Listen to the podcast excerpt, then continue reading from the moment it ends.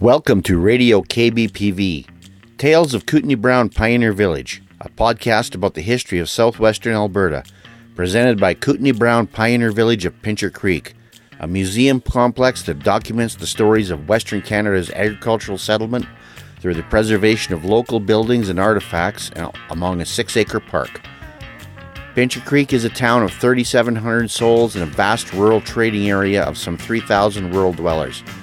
A vibrant region of rolling prairie, foothills, the Rocky Mountains, the Pecani First Nation, Waterton Lakes National Park, the Crow's Nest Pass, and the upper river watershed of the South Saskatchewan River Basin.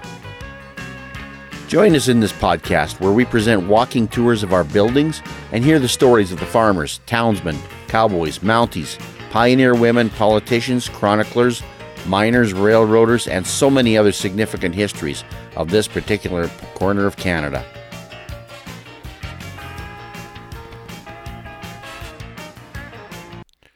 Well, welcome back to Radio K B P V, and uh, welcome in particular to our Tombstone Tours of twenty twenty-three. And uh, if you've been following the podcast, you know that through the spring and summer of this year, we've been presenting last year's uh, Tombstone Tours that we did at the Pioneer Cemetery here in Pincher Creek. And uh, you know that we've also been promoting Um, what our plans were for this summer's Tombstone Tour, which was not actually in a graveyard. It was on the grounds of Kootenai Brown Pioneer Village itself. So uh, this naturally was a virtual tour, not uh, exactly in a cemetery, but uh, the, we had representations of uh, a selected local pioneers and uh, historical characters who made significant trailblazing contributions to our frontier settlement, but who had passed away elsewhere. Now, I am uh, speaking about this right now as a matter of introduction to our Tombstone Tours, which of course will be episodic and will be divided into sixteen episodes that you will hear on Radio K B P V every Saturday morning for the next sixteen weeks or so. So that should keep you going through the fall. Our fourth episode for two thousand twenty-three is Margaret Fish, born eighteen fifty-five, died nineteen thirty-five. Uh, Margaret was a founding settler, pioneer woman of the Fishburn School District, southeast of Pincher Creek. And our reading tonight is going to be done by Kari Zieffle, a supporter of the museum and a well-known local of the area. And the reading was done, aptly enough, in front of the Fishburn School that we have recovered from the area and uh, is a, an important part of the Kootenai Brown Museum. So let's hear Kari. Now what we're going to do is we're going to head over to the Fishburn School. There's chairs already there. And we're going to have a couple presentations on the history of Fishburn and on early uh, teachers, uh, an early teacher in this area. So if you'd like to follow us over here, please. Gentlemen, we have a presentation by Kari Zieffle on Margaret Fish, who was one of the founders of the Fishburn community southeast of town, and that's where the Fishburn School comes from, and so forth. That was part of my thing. Yeah. I stole your lines? Just a little bit. That's okay, though. All right. nineteen thirty-five, the middle of the Great Depression. Fred Astaire shows us how to dance cheek to cheek, and Guy Lombardo sings of red sails at sunset. Mutiny on the Bounty and The Bride of Frankenstein are the popular picture shows, and Porgy and Bess opens on Broadway. A three-ounce brick of Philadelphia cream cheese sells for ten cents, and a one-ounce brick of gold for thirty-five dollars. The world meets Porky Pig for the first time. The first briefs are introduced, changing the world of men's underwear. And in October, Orson Welles' famous War of the Worlds broadcast was aired for the first time, causing a bit of panic in the U S A, and those new briefs might have come in handy for some gents. Boxed wine is introduced, as is beer in a can. And coincidentally, Alcoholics Anonymous is founded in New York City. Unfortunately, I missed most of it. I passed away on February third, nineteen thirty-five, in the Vancouver General Hospital, Vancouver, British Columbia, at the age of sixty-eight. I rest peacefully there in the Mountain View Cemetery. But please don't be sad for me. I had a wonderful life. I was born Margaret Hunter Boylan on September first, eighteen eighty-six, in Richmond, Quebec, to parents of Irish and Scottish ancestry.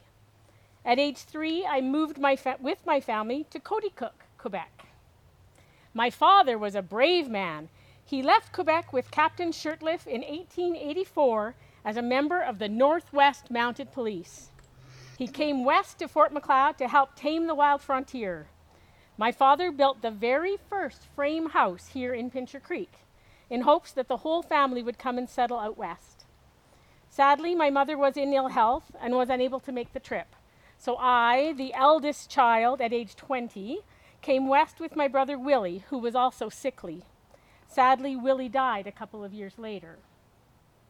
While living in Pincher Creek with my father, I met my future husband, Arthur Walter Fish. He came to Alberta by way of Minnesota to serve as foreman for the Stewart and Christie Ranch operating east of Pincher Creek. We were married in eighteen eighty-seven on a beautiful day in July, and ours was the very first marriage license to be issued in the town of Pincher Creek. Our wedding was even written up in the Macleod Gazette. After marriage, we settled in a district southeast of Pincher Creek after the Stewart and Christie Ranch moved its operations there. We were blessed with two daughters and an adopted son, Minnie on May tenth, eighteen eighty-eight, and Lena Jane, or Totty, less than a year later. Minnie married a surveyor and moved to British Columbia, and Totty became a nurse, and she too resided in B C. Our adopted son, Clarence Wilberfish, served overseas with the Canadian Army during World War One. He also settled in B C after the war, and we were blessed with eight grandchildren.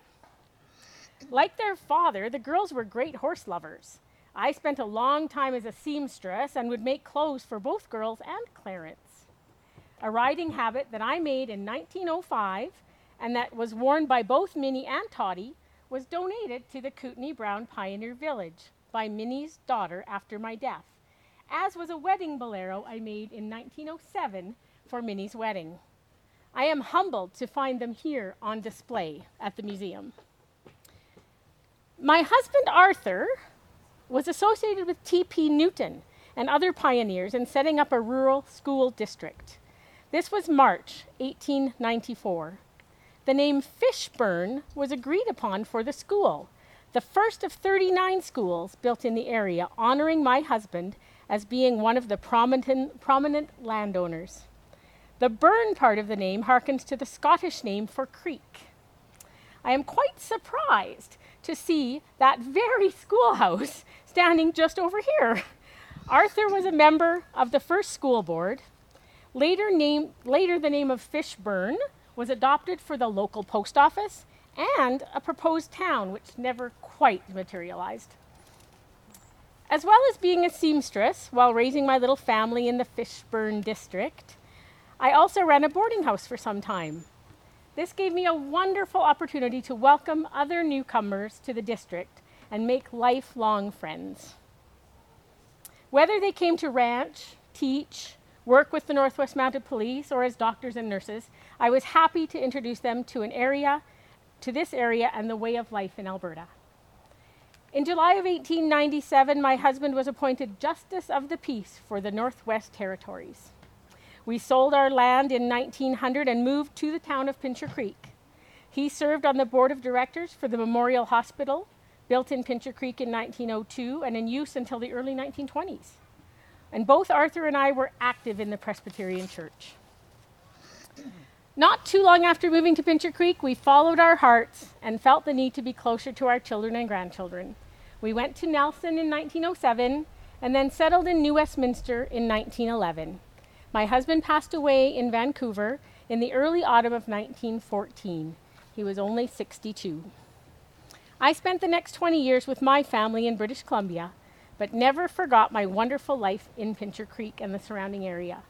I was blessed to call Pincher Creek home. In my obituary, it is written that on March third, nineteen thirty-five, in the Vancouver General Hospital, there flickered out a life, which in the early days of Pincher Creek meant much to the pioneers of that town and vicinity. One who mothered the young school teachers, the preachers, the doctors, and all who came her way were gladdened by the warmth of her sunny spirit. And that is my legacy. Thank you, Kari. So the original, can you go up to her, Robin? That was amazing, Kari. Very nice. Very good. Yeah. yeah. The C B C reporter.